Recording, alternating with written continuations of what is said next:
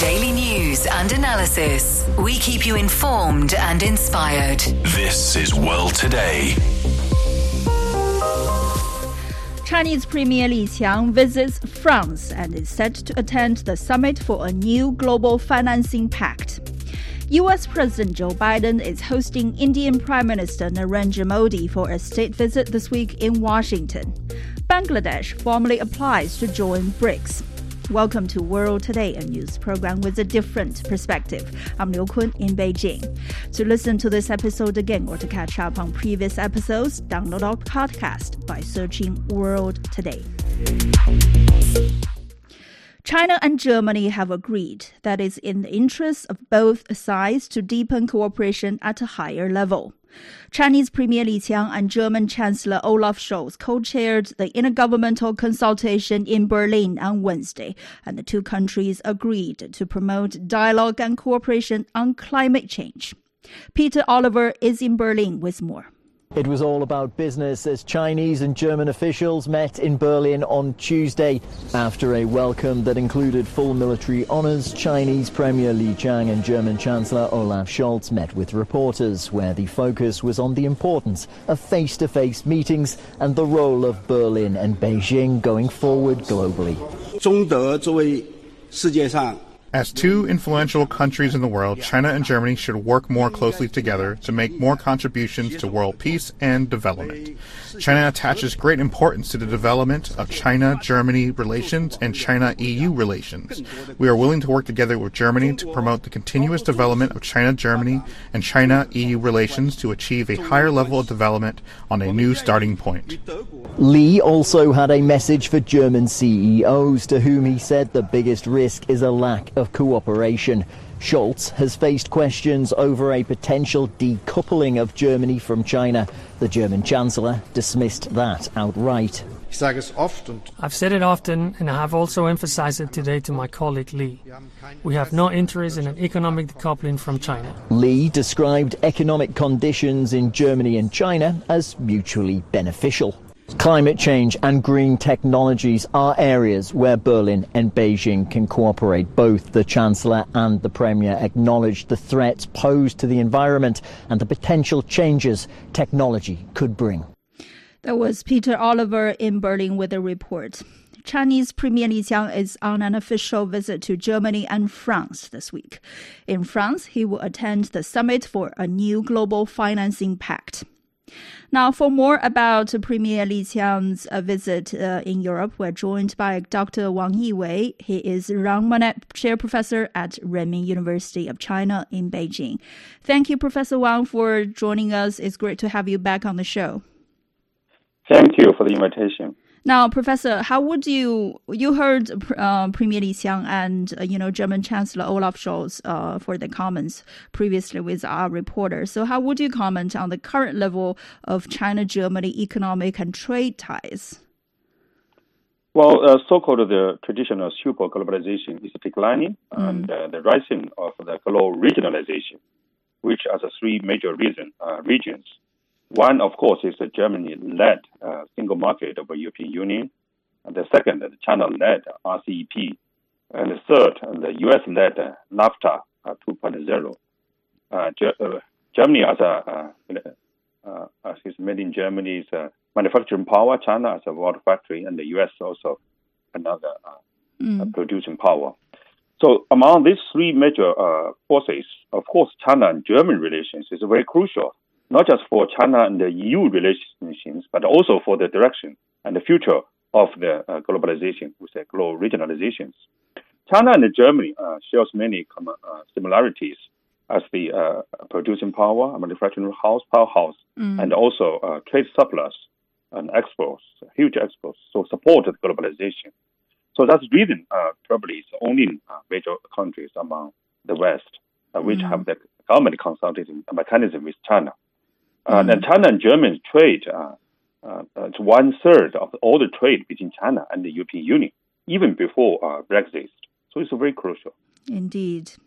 Now, uh, one of the highlights for this trip is that the two two sides agreed that they should become partners in green development. Um, well, first up, uh, Professor, how does green industry, you know, development fit into China and Germany's own national development plan, uh, the two countries' national aspirations? Well, as I mentioned, the mm. three uh, major uh, regions. Mm. Uh, Europe is, of course, uh, focused on sustainable development because uh, without enough uh, resources and uh, materials, limited area. China, because it's 1.4 billion people, so it's also focused on the sustainable development. The U.S. actually enjoy full of the resources and materials. So China and Germany, I think, is a natural partner for green uh, development, with the uh, European Union now led by Germany as a dual uh, transformation, uh, digital transformation and uh, green transformation. Mm-hmm. So Germany is actually highlights the cooperation with China, the electronic vehicles, for instance, mm. and also raw materials and of of the Chinese huge market mm. for like electronic cars. So they are uh, need each other to towards the uh, the uh, the green and digital transformation for the globalization. Indeed. Um, now, Premier Li Qiang is also visiting France this week. Um, I mean, during the latter half of the trip. So, uh, first up, in general, Professor, how do you think China views its relationship with France specifically? How important is France for China? Well, France uh, is the only permanent member of the uh, United Nations Security Council uh, uh in the European Union after mm. Brexit. And uh, France, for a long time, uh, had a strategic autonomy. so that's the reason we will celebrate next January of 60 years diplomatic ties. And also unveil of the trade, of the culture mm. and tourism year.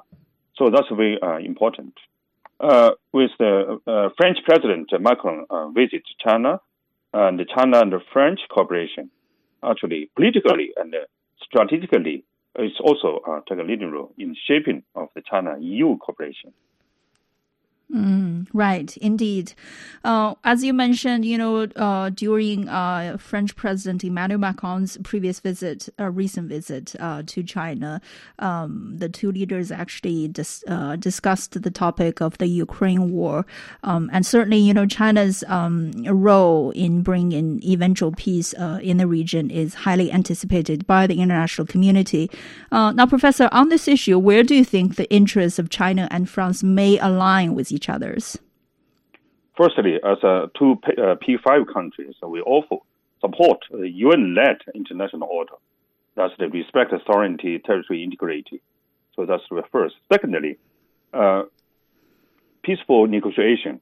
Uh, I think war uh, suffered, uh, makes everybody suffered, right? Particularly France and uh, European countries. And China also suffered a lot because China invested in Ukraine, mm. and China, uh, of, of, course, uh, the BRI and many uh, corporations because of that war. And also, we uh, China and France and in general Europe uh, very, uh, I think, the keen about the sort of spillover effect of the Ukraine war, mm-hmm. uh, like a global supply chain, like the food crisis, like the energy crisis. So we need to cooperate. Right, indeed. Well, another highlight of the trip is that uh, Premier Li Qiang is set to attend the summit for a new global financing pact.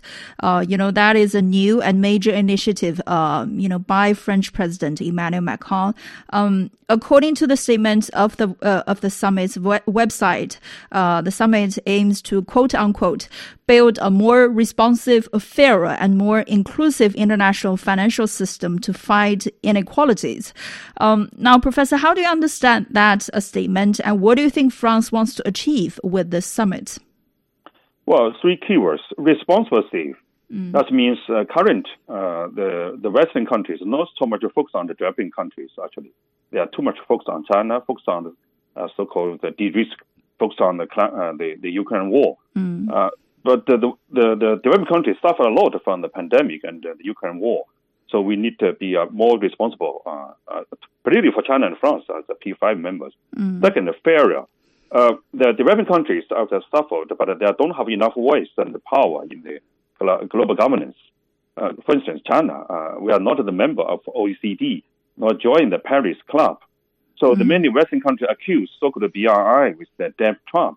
So we need to uh, collaborate in this regard, and also inclusiveness. The international uh, system should be more inclusive. So that's the reason uh, French President Macron want to join the BRICS Plus summit mm. this uh, in South uh, mm. Africa. Mm. Um, also, Professor, we have uh, about one minute to wrap up the conversation, but uh, what's the significance, uh, do you think, for Chinese premier to attend the summit? And do you find any similarities or differences between the summit and China's uh, global development initiative? Well, definitely. Uh, China, as the largest developing country and also permanent member of the United Nations Security Council, we, we always remind the West and the international communities to focus on the development, focus on developing countries, focus on the debts, focus on the hunger, focus on the, the, the developing countries suffered like climate change and the pandemic. Mm. This September, we will have the midterm uh, review of the SDG, and mm. China will also uh, have the, uh, the the forum on the global uh, China's initiative and global actions in uh, July uh, earlier. So focus on development, focus on the GDI and the SDG. Mm, right. Indeed, we'll, you know, certainly keep an eye on how, you know, this trip will continue and what kind of uh, agreements may come out of, uh, you know, the Chinese and French governments and what, you know, the global leaders, uh, such as, you know, Premier Li Qiang will say at uh, the summit. But uh, thank you, Professor. That was Dr. Wang Yiwei, Jean Monnet Chair Professor at Renmin University of China. Coming up, U.S. President Joe Biden hosts Indian Prime Minister Narendra Modi for a state visit. This is World Today. We'll be right back. Hello, my name is Alessandro Golombiewski Teixeira. I'm a professor of public policy and management at Tsinghua University in Beijing. I am a great listener of The World Today. In my opinion, The World Today is one of the best China radio programs. In the world today, we can get the best news and analysis in what is happening now in the world. So please come to join us. Welcome back to the show. I'm Liu Kun in Beijing. U.S. President Joe Biden is hosting Indian Prime Minister Narendra Modi for a state visit in Washington this week. The White House will hold a state dinner in Modi's honor on Thursday. Biden has only hosted two state visits during his presidency. The first with his French counterpart Emmanuel Macron in December 2022, and the second with South Korean President Yoon Suk Yeol in April. For more, my colleague Ding Hong earlier spoke with Sultan Ali, a retired Air Force officer and author in Pakistan. Now, we understand actually in recent years, U.S. relations with some of its allies like Saudi Arabia and Israel have come under political scrutiny domestically, but Modi's trip to the United States this time is being welcomed with a kind of bipartisan support, even though we understand India is not yet an official ally of the United States. Why do you think this is the case? Well, uh, that's a very uh, interesting question, uh, but it's very relevant in uh, current scenario because uh, the United States, uh, as you rightly mentioned, is losing some of its allies around the world. Saudi Arabia, to name one, and of course, uh, China played a very important role in bringing Saudi Arabia and erstwhile uh, hostile nation uh, to Saudi Arabia, Iran, uh, to sign a bilateral uh, agreement. And same we notice is the case with Israel.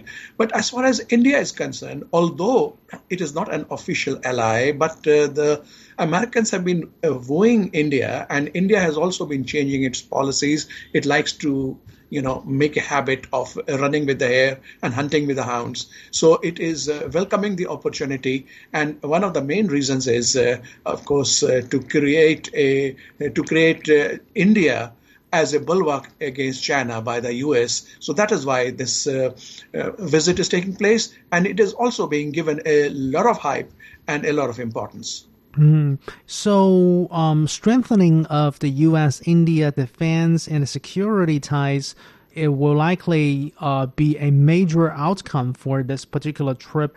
So, on the other hand, do you think the fact that India today remains the biggest importer of Russian weaponry and arms across the world will stand in the way of India's security ties with the United States? No, I'm sure they will not stand in the way. Although the United States is a very supposed to be a very mature state, it's supposed to be a world leader but it is not uh, balanced in its attitude towards the world. They have this uh, uh law called CAATSA, in which any country which is uh, in, indulging into a defense pact as or otherwise getting defense equipment from Russia or uh, buying oil from Russia or from Iran is going to be sanctioned. And they sanctioned the Americans sanctioned uh, one of their allies, Turkey, for the same thing. But the Indians, they went ahead and bought the S 400 uh, Triumph uh, uh, missile system. They are continuing to buy oil as well as fertilizer and a number of things from the Russians. But the Americans, since they need India, they are willing to look the other way. And that is why this will not stand in the way of uh, India's relations. Mm. So before he was elected uh, in the year 2014, we understand Actually, Modi himself was once banned from entering the United States for nearly one decade due to some, you know, human rights uh, issues or controversies that occurred when he was the state official in the Gujarat state. Now he seems to be embraced by uh, not only the White House but the Washington overall more than ever. Uh, what do you think this tells us about the U.S. foreign policy mentality? Do you think the U.S. conduct its foreign policy based on the so-called democracy or human rights, or based on the perceived actual interests of the United States? I'm afraid, uh, you see, history tells us a very different story. If we look at uh, the US foreign policy, and especially towards dictators, especially towards despots, and especially about countries which have been engaged in so called human rights uh, issues, uh, the Americans have only pursued a policy which suits their own needs. I mean, there was uh, Chile's Pinochet, and uh, there were there were so many other uh, world leaders. for example, Saddam Hussein of Iraq Iraq was once upon a time a, a favorite of the United States till it suited them. And the day it didn't suit them, they went ahead and a, a, you see, targeted uh, Iraq.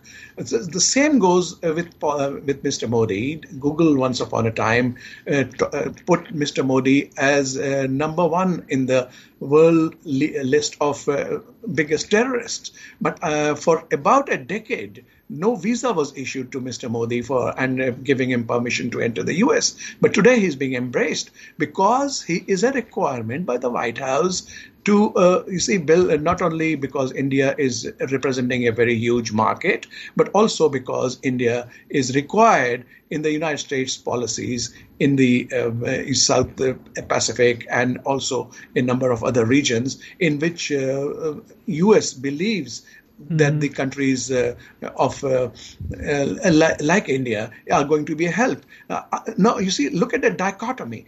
Even in Washington, D.C., and a number of U.S. states, today there are uh, a number of uh, protest rallies which are condemning, and these are not being uh, led by Pakistanis, uh, but they are being led by uh, Democrats, uh, especially women Democrats uh, who are Muslims in the United States. but they are, you see, protesting that Mr. Modi should not be welcomed so heartily or even given such a, a, big dinner in the White House because of his sad state of human rights. Now, what does it say? It says that the actual interest of the US they vary, and uh, the United States is willing to change its own uh, policies towards human rights according to its own needs. Mm.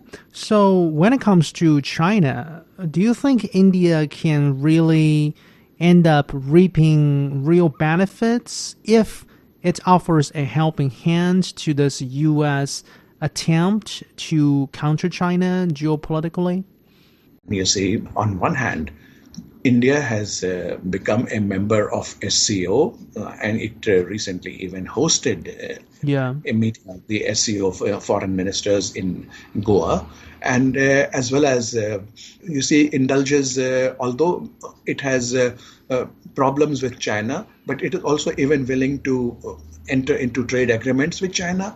But it is now trying to reap benefits because it thinks that if it blackballs China, and the United States is going to favor it. It's going to uh, give it a number of, um, you see, defense contracts as well as other contracts, which are going to be to its benefit, and it is uh, willing to uh, condemn China only to please the United States of America.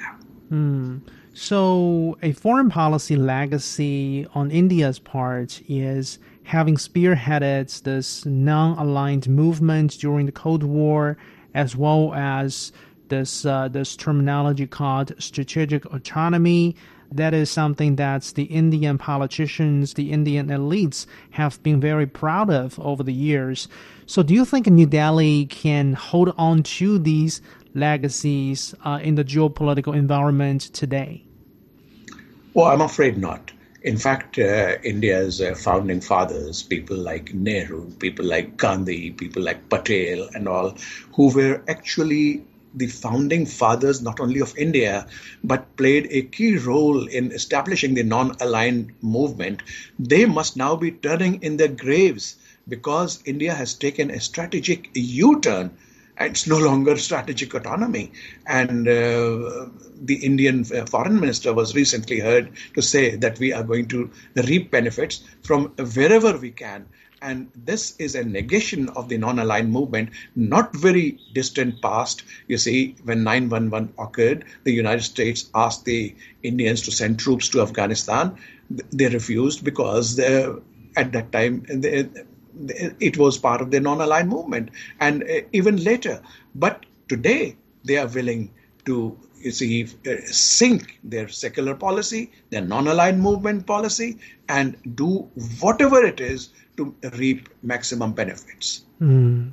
Oh, by the way, it is reported that some of the CEOs of the U.S. tech giants like Google, Apple, Microsoft will join Mr. Modi at a state dinner at the White House. Do you think India represents a friendly market for American tech companies to establish a footprint from a bigger picture? First of all, you see, India is a huge market. India has a major influence uh, in, in information technology. If you notice that uh, the current uh, heads of uh, Google and others, they are of Indian origin. So therefore, if the US tech giants they think that they are going to reap benefits from the huge Indian market as well as India's influence in uh, information technology. They are willing to uh, partner with the Indians, and for that, this uh, this visit by Mr. Modi, and especially the very lavish state dinner which is being uh, hosted by Joe Biden at the White House, it's a very big opportunity for the CEOs to be there to meet Mr. Modi and also reap benefits also please look at it from this way till recently the american companies they were partnering uh, chinese uh, technical companies but today because of the animosity with uh, and rivalry with China, the CEOs are willing to dump uh, China and uh, go to bed with India just to make their own benefits. Mm. We understand actually the trade policy of New Delhi has a protectionist tendency, doesn't it? Yeah, it does. Uh, but uh, you see, uh, they are also willing to look for profits. And uh, while they are looking for profit, they are uh, likely to um, compromise their standards as well as the norms uh, of uh, doing good business. That was Sultan Ali, a retired Air, Air Force officer and author in Pakistan, speaking with my colleague Ding Heng. Coming up next, China's Drug Control Authority expresses strong dissatisfaction with the United States' sanctions on Chinese companies and individuals for allegedly involved in drugs. Well, to listen to this episode again or to catch up on previous episodes, you can download our podcast by searching World Today. For further discussions, you can follow us on Twitter at CGTN Radio. I'm Liu Kun in Beijing. We'll be right back after a short break.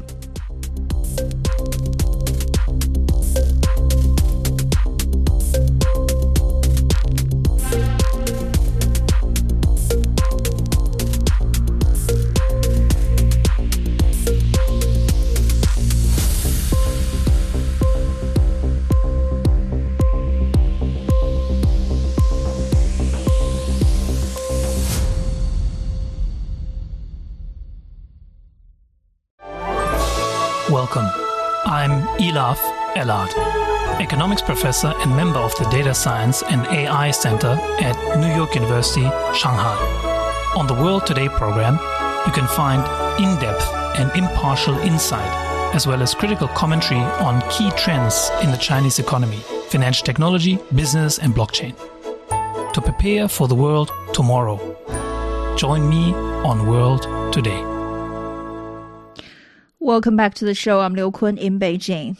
China's Drug Control Authority has expressed a strong dissatisfaction with Washington blaming China over U.S. fentanyl problems and Washington's sanctions on Chinese companies it accuses of drug trafficking.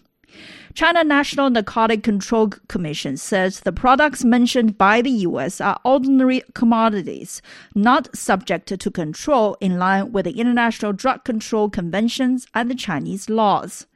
The U.S. government has recently imposed sanctions on several Chinese enterprises and individuals on the grounds that their products, such as chemicals, had been smuggled into Mexico to manufacture fentanyl. An official at the Chinese Commission stressed that China has always fulfilled its obligations under the United Nations Convention against illicit traffic in narcotic drugs and psychotropic substances. Now, for more, we're joined by Joseph Siracusa. He is inaugural dean of global futures at Curtin University in Australia. Thank you, Professor Siracusa. Uh, it's great to have you back on the show.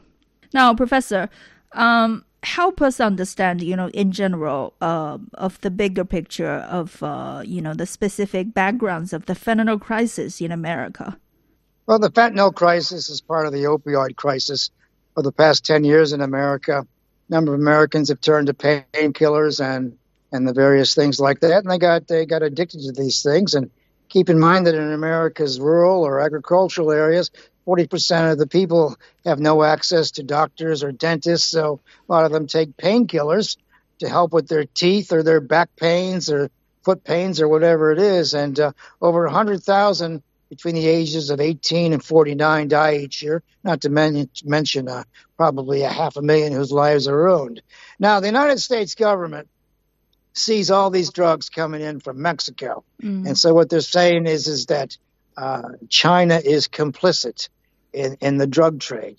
And I, and I can't say this strong enough. This is wrong. Mm. You cannot blame anybody for the moral crisis or the collapse of um, uh, of discipline eh, among Americans. This is a, a, problem that has to be dealt with at an early age with education and training and the like. To blame this on another nation is like blaming Japan for automobile accidents. It doesn't make any sense. It's part of the, the blame game. And uh, I, I, think it's uh, it demonstrates to me that the American at Washington is wrong about this Secretary of State Blinken is wrong about this, and that uh, the sanctions don't work anyway. I mean, sanctions are they poison diplomacy. Not mm-hmm. only do these sanctions are not only are they inappropriate, but they destroy opportunities to advance in other areas. So the Chinese government has every right to uh, object to the American complaints about this kind of thing. Mm. Well, then, Professor, as you mentioned, you know, the Chinese government has uh, explicitly said, you know, these commodities are not subject to the to control in in line with these conventions. Uh, I mean, if we consider the bigger picture of U.S.-China relations, um, you know, how does this kind of rhetoric or this blame game by the U.S. will how does it hurt, you know, the bigger picture of U.S.-China relations, really?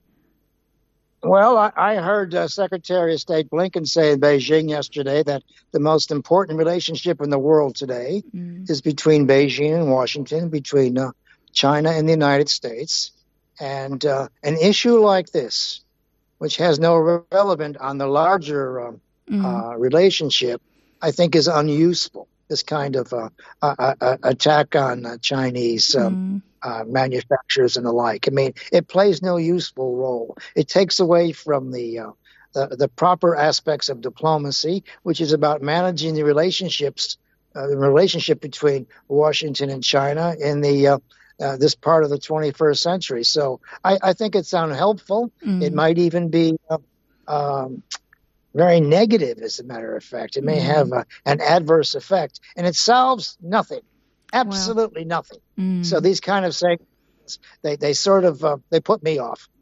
Well, Professor, as you mentioned, uh, U.S. Secretary of State uh, Antony Blinken has just concluded his uh, visit to Beijing. Uh, I mean, how do you? I'm sure you've been watching, you know, the development on that uh, front. So, how do you see the messages by both sides uh, after the visit? I mean, it's it's hard it's hard diplomacy, but uh, meeting is always good, right? Yeah, I think so. Look, the, the opposite of diplomacy is war. So Mm. well, I'm, I'm all no one wants that. Mm. Yeah, yeah, and this is and this is this is personal diplomacy. Your, your foreign secretary and Blinken, and of course Blinken had a chance to meet um, uh, President Xi. I mean, this is very very important. It it doesn't solve a lot of problems, Mm. but what it says is let's just keep talking about our problems. Uh, and you know, it's not a substitute for uh, America understanding China's position on Taiwan or China's position on freedom of navigation in the South China Sea. I mean, we have, uh, uh, I think the American position in Taiwan is uh, invalid. Uh, uh, freedom of navigation, you can argue until for forever about that. That might be valid, but um, I, I think it, and, and of course, just meeting the Chinese uh, upsets a lot of uh, critics of China in the United States. They're Mhm. saying that uh, that President Biden is engaging in appeasement. Well, the Chinese government hasn't asked the Americans to do anything that they don't want to do. Mhm. And at the end of the day, the Americans can't get the Chinese government to do anything they want to do. You know, the unipolar moment is over. There was once upon a time when the United States might get its way. Though I'll tell you what, you know, I'm, I'm old enough to remember when the United States has never gotten its way Mhm. in the world. So, in, in a sense, uh, it, it doesn't move the dial very much. Uh, but in, on the very positive side, it, it engages both powers, which is a, a great opportunity to solve problems down the road. Without this particular meeting, I don't think we could go another five years without the, te- the top people meeting each other. I mean, it, it's um, that's kind of stupid, actually. Well, And uh, though you know, I'm not worried about um, military direct direct. That's something else. But in terms of state relations, I think uh, they got off to a pretty good start. Mm. Now, Professor, um, we we have like uh, 40 seconds to wrap up, but uh, the two sides actually just uh, talked about, you know, further strengthen uh, exchanges in academics and in, you know, student exchanges. Uh, do you look forward to that? What kind of mechanism do you look forward to? Yeah, that, that's very good. I, I think mm-hmm. the people to people exchanges are, are very important because, you know, while, while governments have a difficult time dealing with each other, people don't. You know, the, mm-hmm. the Chinese students who go among the American people and the American students who go among the Chinese people, they get a deeper understanding of what's going on in these places than maybe people in Beijing and Washington who are sometimes cut off from reality. I think it's a very positive move. Mm. And um, I'd like to see the Chinese numbers in, increases in places like America and even from Australia too. Right. Well, as they say, you know, the goodwill of the people are always key. But thank you, Professor. That was Joseph Siracusa at Curtin University in Australia. This is World Today. We'll be right back after a short break. Hello, I am Dr. Digby James Wren, a political analyst and international relations scholar specializing in China area studies. World Today offers unmatched in depth perspectives on China's politics, economics, business, technology, and society. World Today's team of reporters and contributors provides valuable information from all of the world's major economies. I hope you can join me on World Today for the very best insights and news from China, on China, and help to build a better understanding of China's role in the world today. Welcome back to the show. I'm Liu Kun in Beijing.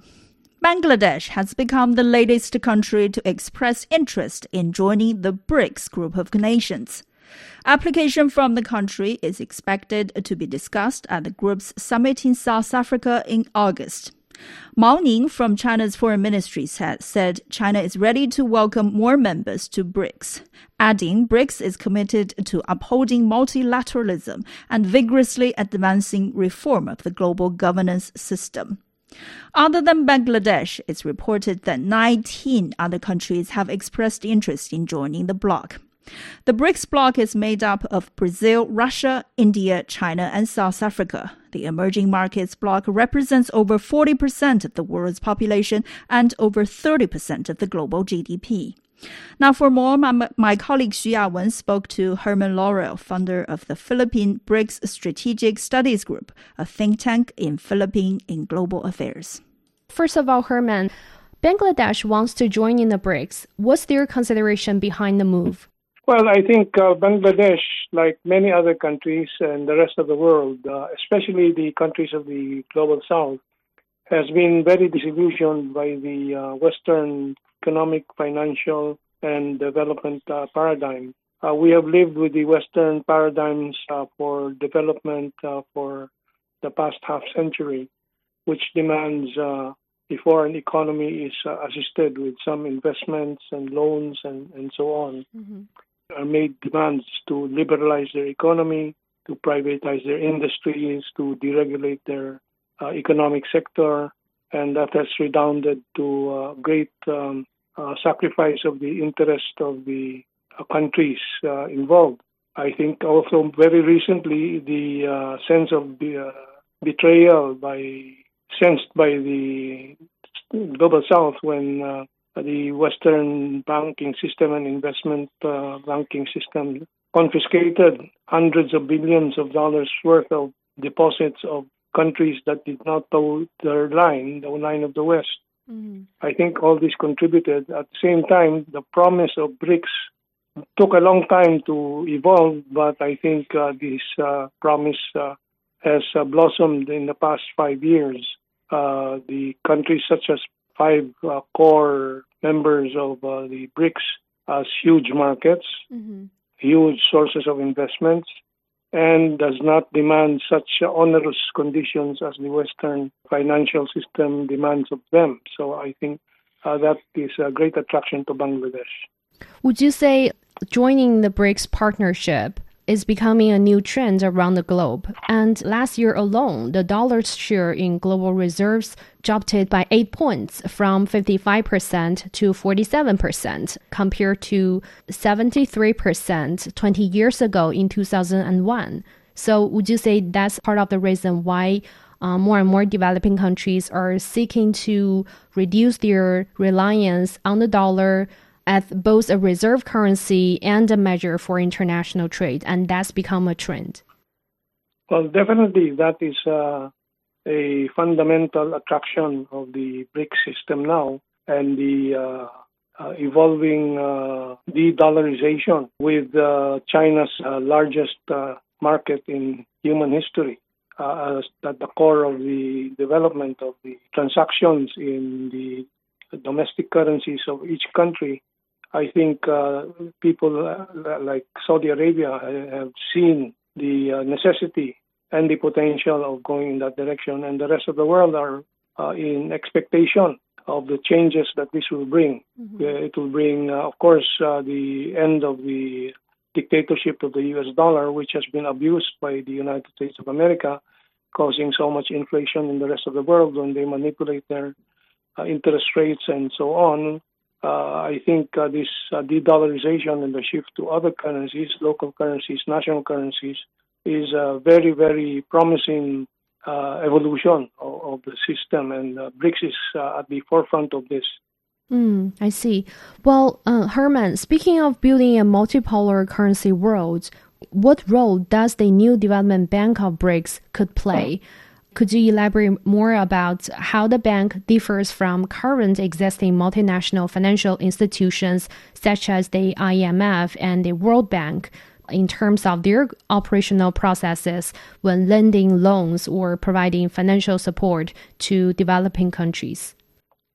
Yes, the problem with the Western uh, system from the past five decades is that they demand so many changes to the domestic uh, uh, system of the countries that they say they are going to help. As I explained, uh, we even the Philippines suffered so much from the imposed conditions of having to privatize so many industries, including electricity, water, and so on, deregulating uh, trade, deregulating, uh, removing tariff protection from some of the industries that are essential to the domestic economy, uh, and the uh, liberalization of the financial system and so on.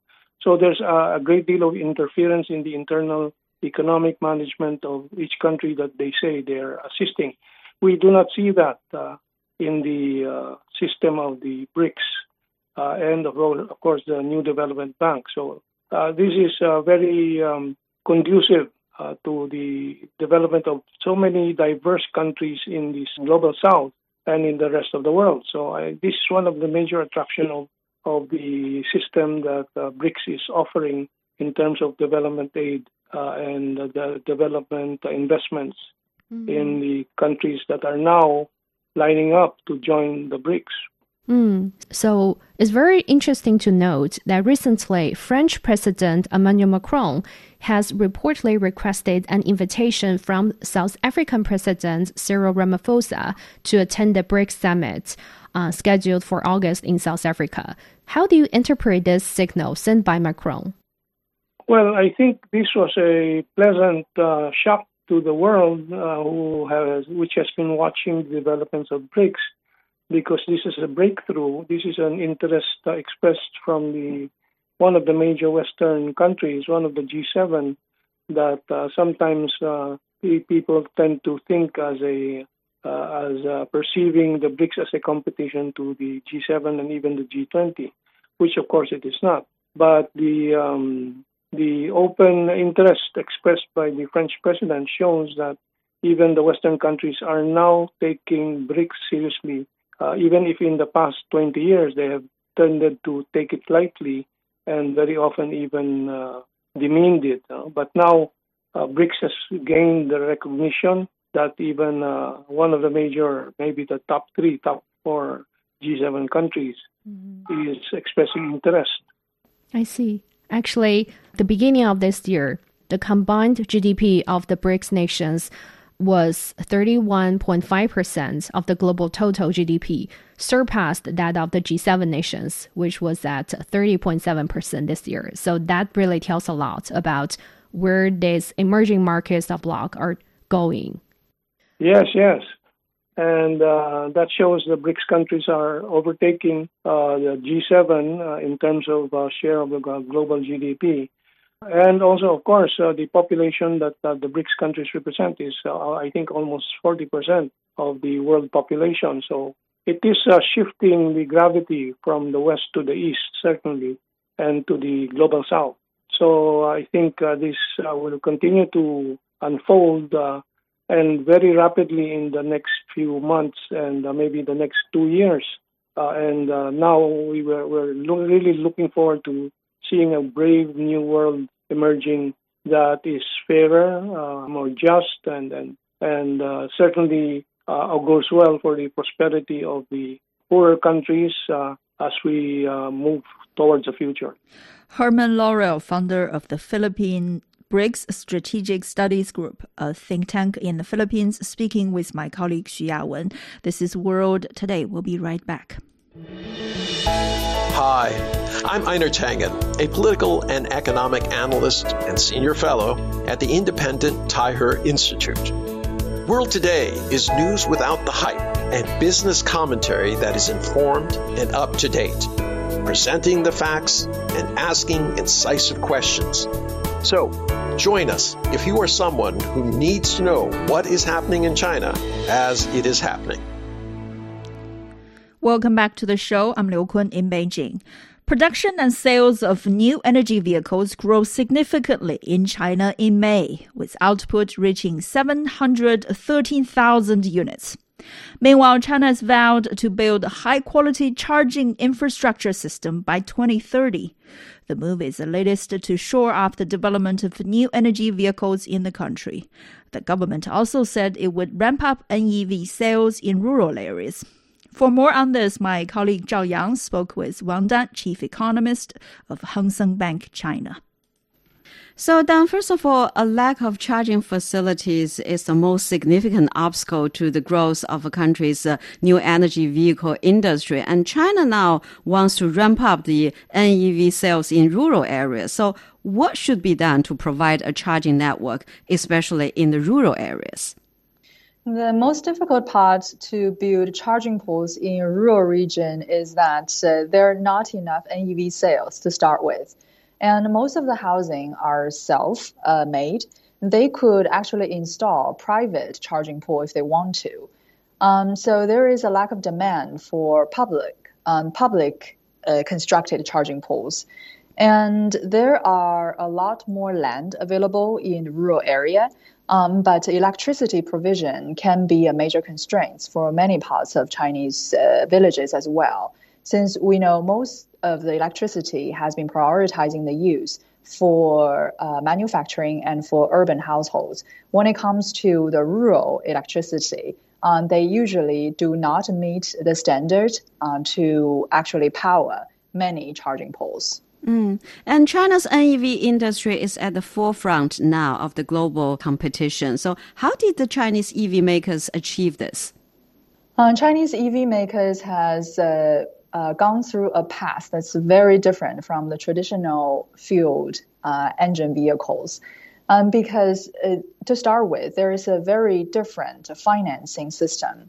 Uh, it's more like the financing for startups rather than to build uh, the build up of a traditional car factory. For Chinese entrepreneurs, they were well trained by the dot com uh, era. Many of the internet companies like Alibaba and Tencent, they were at the forefront uh, in that uh, in that era, and many people actually working for them came out and got into the EV industry they had a great experience in raising enough funds from the capital market, uh, either from the stock market or from VCPEs, and then they know how to make it work. Even in the beginning, they might incur a loss. Mm. And when it comes to the car production, it's also different.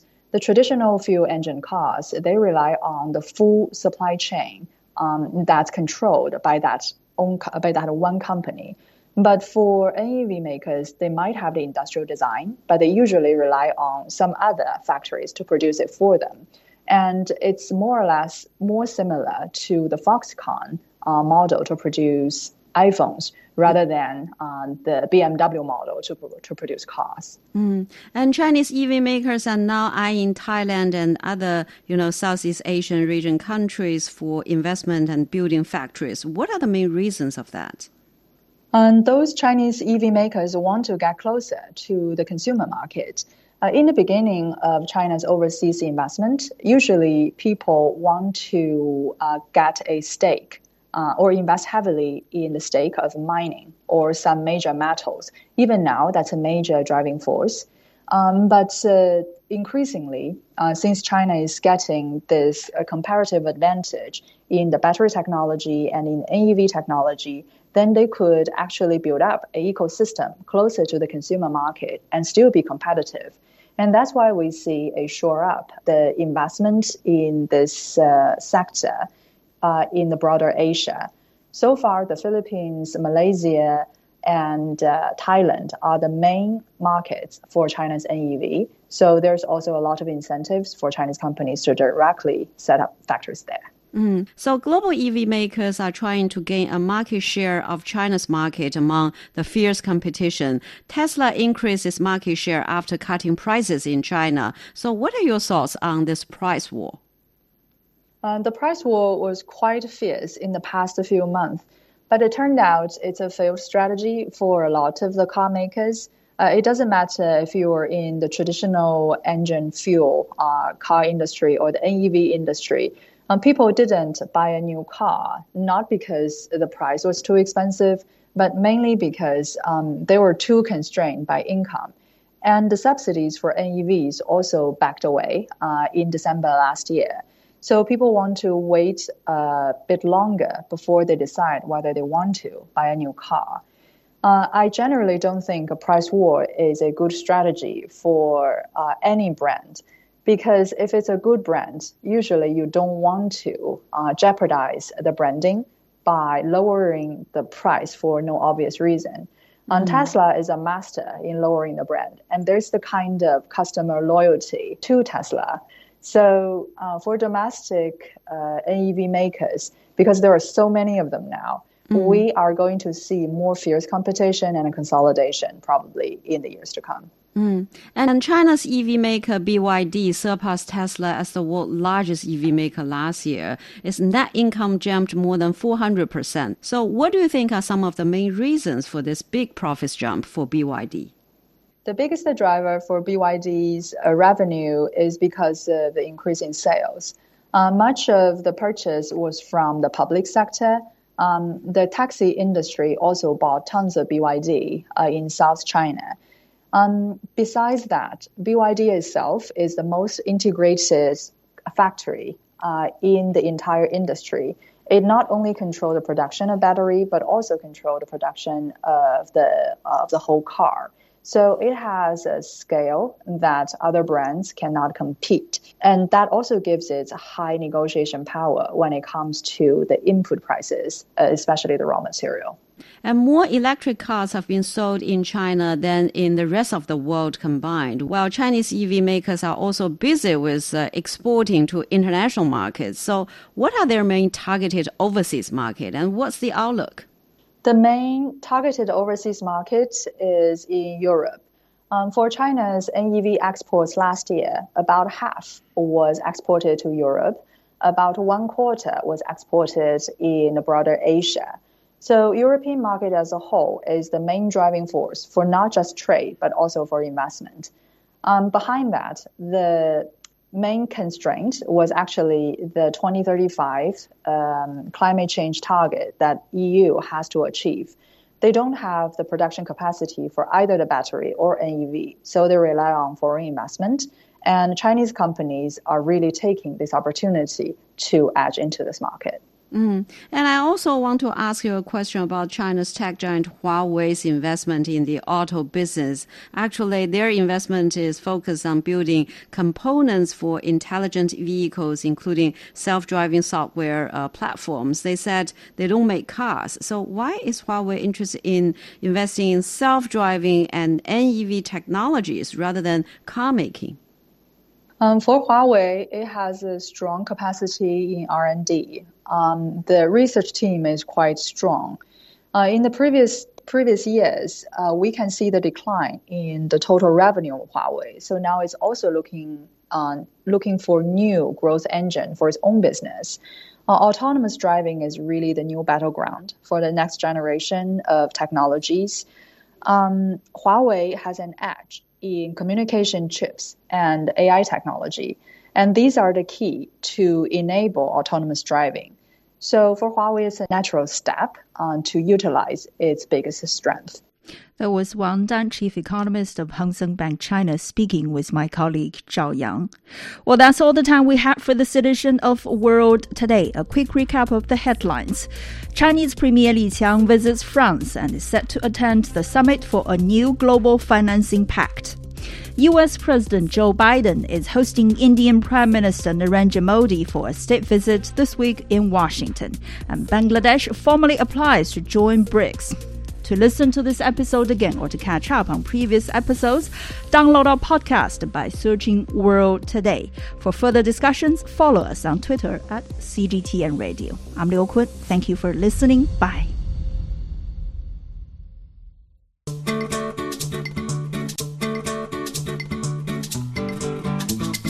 Hello, everyone. This is Zoon Ahmed Khan, currently based in Tsinghua University. World Today is an excellent initiative to discuss current affairs by including experts from across the globe. I've always enjoyed our thought provoking discussions and wish the team even more success and impact in the future.